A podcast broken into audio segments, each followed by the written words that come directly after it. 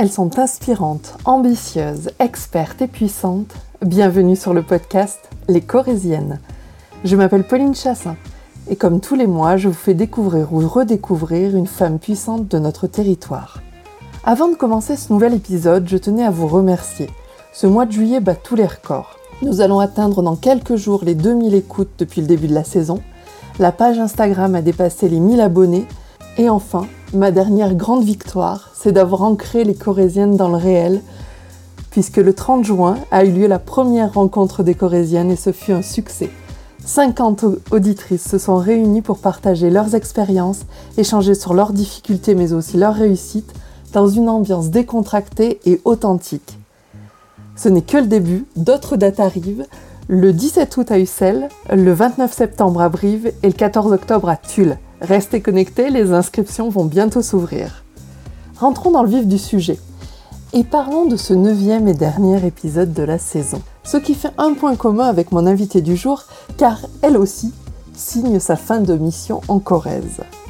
Le nouvel observateur la décrit comme la fille de Harki à la volonté de faire. Je vous avoue que ça plante tout de suite le décor. Ça impressionne aussi un petit peu, on va pas se le cacher. Mais durant toute cette série d'épisodes, j'ai prôné l'audace, la curiosité et la volonté de vous faire découvrir des Corésiennes engagées, expertes et puissantes. Dans ce nouvel épisode, nous allons parler d'environnement, d'entrepreneuriat, de politique, qui sont les domaines qui animent mon invité du jour. Et pour ce dernier épisode de la saison des Corésiennes, j'ai le plaisir et l'honneur de recevoir Madame Salima Saha, la préfète de la Corrèze. Bonjour Madame la préfète. Bonjour. Je vous remercie d'avoir accepté l'invitation des Corésiennes. Euh, nous sommes là pour faire votre portrait, alors nous allons rentrer dans le vif du sujet en vous demandant dans quel environnement vous avez grandi. J'ai grandi dans une famille de militaires. Mon père était officier dans l'armée française et euh, je suis originaire euh, d'Algérie. Mon père a combattu pour la France, donc je suis fille de Harki. Et j'ai grandi dans un univers aussi international puisque j'ai passé toute mon adolescence en Allemagne. Donc euh, j'ai bougé de garnison en garnison. Et, euh, en effet, euh, j'ai fait mon collège à Tübingen, dans le sud-ouest de l'Allemagne, et le lycée à Berlin. Et ça, ça a été assez formateur. Et puis ça, ça a marqué un passage de ma vie important, puisque j'ai vécu à Berlin au moment du mur de Berlin, juste avant la chute. Et ça a fait naître chez vous ce, sens de la détermination, ce sens du devoir, cette ambition Ça a euh, ancré chez moi des valeurs du sens du service de l'État, mhm. servir le pays. Euh, j'ai été élevée en effet avec ces valeurs-là, le sens de la République. Euh, j'étais dans une famille nombreuse. je suis issue d'une famille de cinq enfants. Je suis la deuxième et la première des filles, c'est important. et avec une mère qui n'a pas travaillé pendant toute la période où elle nous a élevés, et quand mon père a pris sa retraite, c'est elle qui a pris le relais et qui, a repris des études et qui est allée travailler. Et je viens d'une famille très engagée. Très engagée. Euh, mes parents, les deux, aussi bien ma mère que mon père, euh, se sont beaucoup engagés euh, dans le monde associatif et, notamment ma mère pour les femmes, pour aider les veuves, femmes harkis, à accéder à leurs droits. Et d'ailleurs, pour cette action-là, elle a été décorée par Jacques Chirac de l'Ordre national du mérite aux invalides. Ah d'accord, effectivement. Vous aviez déjà un rôle modèle à la maison. Quelle petite fille vous étiez? Alors, euh, je suis une petite, j'étais une petite fille euh, joyeuse, hein, je pense que je le suis toujours, assez euh, disciplinée et, et, quand même avec un petit fond de rébellion tout le temps.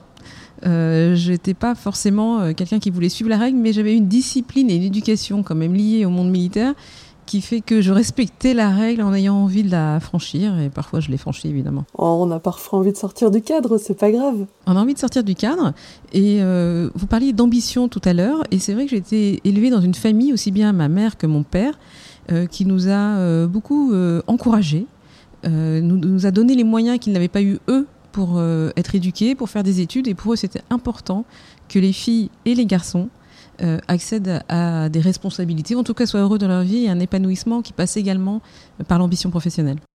De quoi rêviez-vous quand vous étiez petite? Ah, J'ai rêvé de beaucoup de choses. Hein. J'ai rêvé de, beaucoup de choses. Euh, alors, euh, à une époque, je rêvais d'être médecin.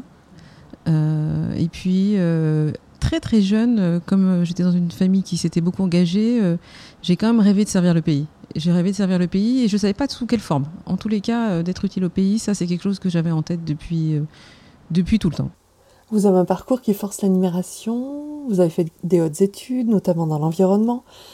Euh, vous avez monté une start-up, vous avez été cadre dirigeant dans de grandes entreprises, Veolia, Lassor.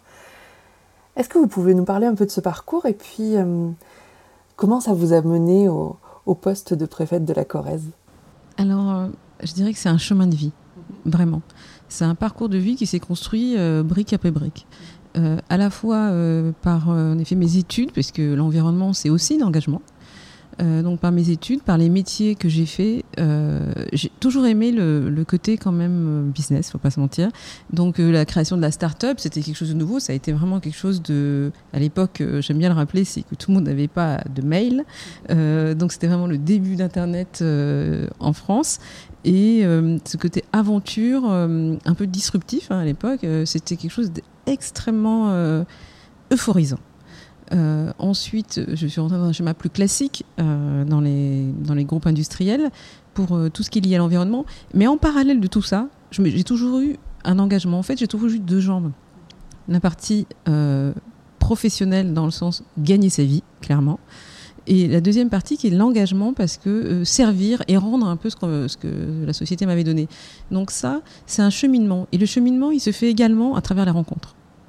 Euh, ce sont les rencontres que j'ai eues tout au long de ma vie, que ce soit euh, dans le cadre professionnel, avec euh, des mentors qui nous guident, avec qui j'ai pu échanger, qui m'ont donné des idées. Je crois beaucoup à la rencontre, parce que c'est grâce aux rencontres qu'on on a des idées. Moi, c'est quand je rencontre du monde, quand j'échange sur plusieurs sujets, eh bien, que les idées me viennent. Et tout au long de ma vie, ça a été un chemin comme ça, avec des bonnes fées, on va dire, des idées. Et puis, je dirais, s'il y a quelque chose qui m'a guidée quand même, et qui me guide toujours, c'est l'audace. Euh, je n'ai pas peur. Euh, et je dis toujours aux, petites filles, surtout ne jamais se laisser guider par la peur. Il faut oser rêver euh, et oser tenter des choses. Et après, bah, ça peut marcher, ça peut ne pas marcher. Et, bah, quand ça ne marche pas, on fait autre chose. En tous les cas, l'audace, c'est quelque chose de particulier. C'est la raison pour laquelle, quand j'ai été appelée pour être nommée préfète de la Corrèze, c'était vraiment un grand honneur pour moi. Je l'avais pas forcément imaginé. Mais euh, euh, au regard de mon parcours, je me dis que eh ben, peut-être que c'est en effet une forme d'évidence avec un chemin parcouru, que ce soit dans le monde euh, professionnel économique, que ce soit également dans le monde politique et euh, dans le monde euh, associatif. Et puis c'est une forme euh, d'étape supplémentaire. Je dirais pas d'aboutissement puisque la vie n'est pas finie, mais je dirais d'étape supplémentaire qui me permet d'utiliser l'ensemble des compétences que j'ai au service de la Corrèze. Effectivement, deux ans au service de la Corrèze. Qu'est-ce que vous allez retenir d'elle et retenir de ses habitants? Alors déjà, la Corrèze est un très très beau département très beau département avec les Corésiens et les Corésiennes, comme je dis, sont très attachants. Et, la Corrèze est marquée, c'est un, département qui a une identité forte. Alors à la fois, en effet, par les figures politiques, euh, et ça, euh, quand j'ai été nommée préfète de la Corrèze, euh, j'avoue que bah, ça fait quelque chose d'être préfète de la Corrèze, un département qui a connu des présidents de la République, ben, c'est pas anodin. c'est un département qui a vraiment, pour qui l'État a un sens. Et, ça, quand on est représentant de l'État ici, c'est vraiment un honneur. Et c'est agréable au quotidien pour monter les projets. Et ce que je retiens de la Corrèze, c'est euh, eh ben, l'accueil, le département, mais également cette volonté. Euh, il y a une véritable identité corésienne, mais aussi euh, un sens du collectif. Et on ne le retrouve pas partout. Euh, quand il y a un projet corésien, on est corésien avant tout, quel que soit le bord politique, quel que soit euh, Haute-Corrèze, Basse-Corrèze, Moyenne-Corrèze, peu importe, on est corésien. Et bien en tant que représentante de l'État, et avec les services ici de la préfecture et euh, les services de l'État, c'est un plaisir sur beaucoup de dossiers de travailler et de défendre tous ensemble un dossier commun dans l'intérêt général et dans l'intérêt des Corésiens et des Corésiennes. Quels sont les grands défis qui attendent notre département dans les années à venir? Alors déjà, un des grands défis euh, qui attend le département et qui n'attend pas que le département, eh c'est le défi climatique. Euh, c'est la raison pour laquelle, avec euh, le président du conseil départemental, nous avions lancé les assises de l'eau il y a quelques mois et qu'il y a un travail continu qui est en cours pour anticiper, anticiper les changements climatiques et mettre en place ce qui est nécessaire pour faire en sorte de ne pas avoir de rupture d'eau. Euh, entre autres. Euh, ça, c'est un sujet euh, auquel la Corrèze sera quand même vraiment confrontée. Et je dirais que le deuxième sujet, l'enjeu qui me paraît majeur dans le cadre du développement du département, c'est l'enclavement. Et donc, il y a un gros travail à faire qui a commencé, mais qui, qui, va prendre du temps et sur lequel il va falloir que tout le monde s'y mette. C'est déjà le cas, mais il faut, il faut pas lâcher, on va dire, c'est les infrastructures ferroviaires. Oui, effectivement, pour qu'on soit mieux desservi. Mieux desservi, ça attirera d'autres personnes. Pour, pouvoir euh, développer un département, il faut que euh, la démographie soit positive, on va dire. Et puis, euh, ça permet bah, plus d'échanges, ça permet à, des personnes de venir s'installer, à des couples de travailler sur différents endroits et à rendre le département plus accessible. Et ça, c'est un enjeu majeur dans le cadre du développement du département. Est-ce qu'on peut parler de la place des femmes en politique et est-ce que vous avez peut-être une anecdote à nous raconter? Bien, la place des femmes en politique, je dirais que ça progresse, mais qu'il y a encore du travail. Euh, qu'il faut surtout ne jamais baisser la garde. Euh, bah, je dirais que la, bonne nouvelle de cette année, quand même récente, c'est que première fois qu'on a une présidente euh, de l'Assemblée nationale. Donc ça, c'est quand même c'est un événement. et bien peut-être qu'un jour on aura une présidente de la France. C'est effectivement tout le mal qu'on peut souhaiter à la France. Si on parle un peu plus de votre euh, rôle euh, au, sein de la préfecture, comment avez-vous accueilli euh, votre nomination? J'ai été honorée. Vraiment, le premier mot qui me vient, c'est ça. Vraiment honorée. C'est être préfète de la République, c'est quelque chose. Je vous l'ai dit, j'ai un parcours familial quand même. mon père est arrivé d'Algérie, il était recueilli par l'armée. Mon père était orphelin. Eh bien, aujourd'hui, je suis euh, préfète de la République. Euh, c'est vraiment un parcours méritocratique et c'est un exemple. Et j'espère qu'il y en aura beaucoup d'autres. Donc, vraiment, j'étais honorée, émue. Et, euh, et, en même temps, le poids des responsabilités. mais c'est vraiment un grand honneur. J'imagine, oui, ça doit être un sacré défi. Est-ce que ça change quelque chose d'avoir une préfète plutôt qu'un préfet à la tête de la Corrèze, dans l'opinion publique ou dans vos actions? Alors, je suis la deuxième préfète de la Corrèze, il y en a déjà eu une. Et en effet, c'était pas forcément une habitude. De toute manière, dans le corps préfectoral, il n'y a pas euh, autant de femmes que ça. Ça progresse. On est à 25 ou 28 de, de préfètes aujourd'hui, donc il y a eu quand même un gros travail qui a été fait. Ça progresse. Et euh, je pense que c'est une autre façon de travailler. Mais à vrai dire, il y a les hommes, les femmes, mais il y a aussi différentes femmes, différents hommes. Donc, euh, en fonction euh, des, des, personnalités. Mais c'est vrai que ça trouble, je pense, euh, puisque le rôle de préfet ou de préfète, c'est un rôle d'autorité également. donc, je pense que ça trouble. En tous les cas, moi, j'ai senti beaucoup de respect ici en Corrèze. Je n'ai jamais senti de difficulté particulière parce que j'étais une femme. Bien au contraire. Et, peut-être que justement, en effet, euh, ça peut euh, faciliter les relations. En tous les cas, ici, au sein même de la préfecture, euh, je pense que ce n'était pas un sujet. Et, sur le territoire, plutôt un très bon accueil. Donc ça donne de l'espoir, même sur des postes d'autorité. Et puis, on le voit, ça, progresse sur, quand même sur, sur pas mal de sujets. Mais j'insiste, il faut rester vigilant, parce que ça progresse, mais on sent que dès que c'est possible de revenir en arrière, on revient en arrière. Donc je dis aux filles, soyez vigilantes.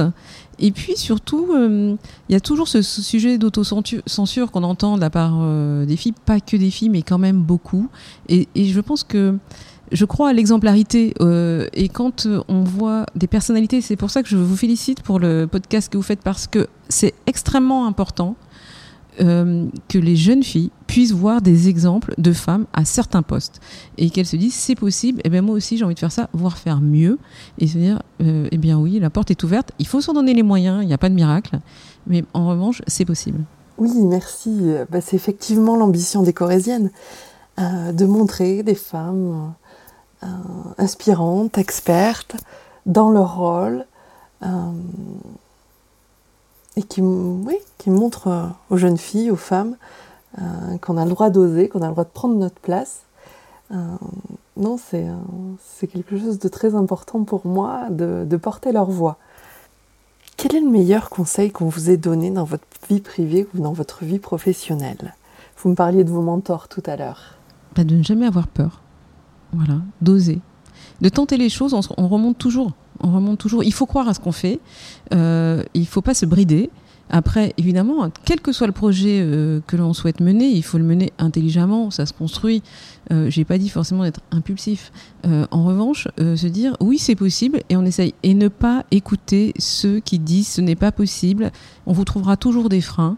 Et ça, si j'ai eu les bons conseils que j'ai eus, c'est de ne pas avoir peur. Et à chaque fois que j'ai tenté des choses différentes, euh, j'ai toujours été encouragée et, et rassurée en me disant ne t'inquiète pas, si ça ne marche pas, on trouvera une autre solution. Et bien ça, c'est important et ça donne beaucoup, beaucoup de force.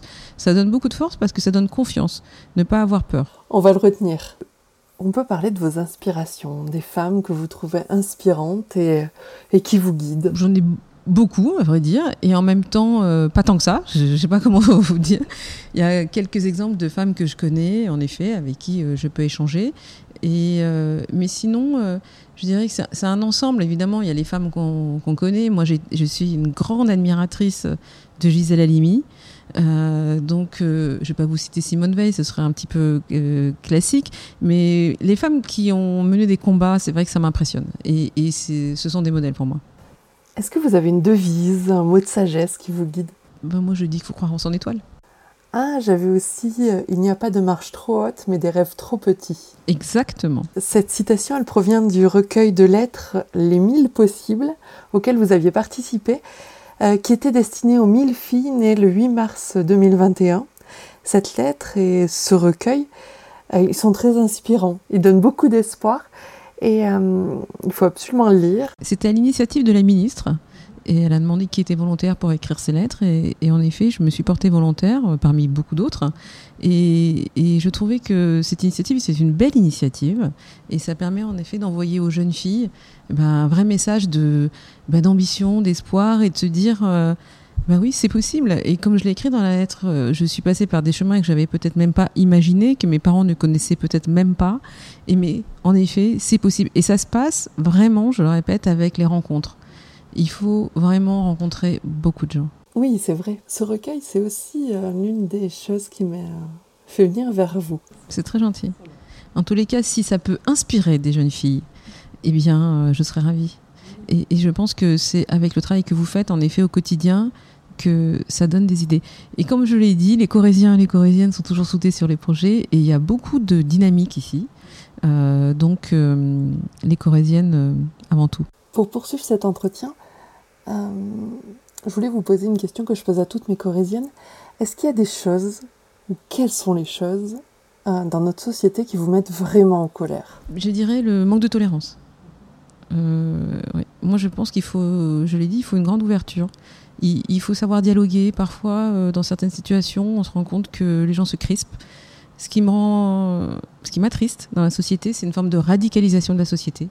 Et ça, euh, c'est quelque chose euh, contre lequel je lutte. Et, j'essaye au quotidien, dans mon quotidien, avec les équipes, euh, d'être attentive à, ce type de sujet, sur des, sujets que nous devons traiter ici. Par les services de l'État, mais la radicalisation de la société m'inquiète et, et, je pense qu'il faut vraiment, vraiment travailler pour faire en sorte qu'on n'oublie pas que c'est avec le dialogue qu'on arrive à résoudre les situations et l'ouverture d'esprit, ça a toujours été quelque chose de positif. Et ça, il faut pas oublier, c'est quelque chose, c'est une particularité de la France, c'est une terre d'accueil, la France, c'est une terre où il s'est passé énormément de choses. Et euh, ben, j'aimerais que le pays que j'aime, le pays pour lequel je travaille, le pays que je sers, euh, continue à être un pays agréable et, qu'on évite cette radicalisation. Enfin, en tout cas, qu'on la ralentisse parce qu'elle est quand même déjà en route. On est d'accord, c'est bien inquiétant d'ailleurs. Euh, Est-ce que vous avez une, une ressource à partager, un livre, un podcast, un film J'en ai, tellement, je vais vous dire que je sais pas. Moi, j'ai des goûts très éclectiques. Euh, donc, euh, vous citez comme ça un livre euh, ou, un, ou, ou, un, film, comme ça, non, ça vient pas. Mais il faut surtout lire, je crois. Oui, vous avez raison, faut s'inspirer en tout cas. C'est l'une des dernières questions de cet entretien. Comment euh, les Corésiennes peuvent vous contacter suite à, cet épisode ah bah, Tout simplement par l'adresse mail de la préfecture. Hein. Alors on répond à tous les messages. Alors je dirais que plus qu'un livre ou un film, euh, ce serait plutôt euh, de la musique. Voyez, et, je pense que la musique adoucit les mœurs, comme on dit, et qu'il est temps d'écouter de la musique. Et je vais faire un petit peu de promo. eh bien, il y a le festival de Brive pendant 4 jours. Donc, euh, écoutons de la musique. Oui, on va suivre votre conseil. Est-ce que vous avez un dernier mot pour les Corésiennes? Ici, c'est la Corrèze. Eh bien, merci beaucoup, Madame la Préfète. Et bonne continuation. Merci à vous. Un grand merci d'avoir écouté cet épisode des Corésiennes. J'ai une pensée pour Marie Renard, notre déléguée départementale aux droits des femmes, grâce à qui j'ai pu obtenir cet entretien. Donc merci Marie. Vous l'aurez compris, le podcast prend ses congés d'été. La petite surprise, c'est que je reviens avec non pas un, mais deux épisodes par mois. Le podcast monte en puissance. Alors on se retrouve le 5 septembre pour découvrir ou redécouvrir une Corésienne ambitieuse, experte et puissante. D'ici là, je vous souhaite un bel été et je vous embrasse. À très bientôt.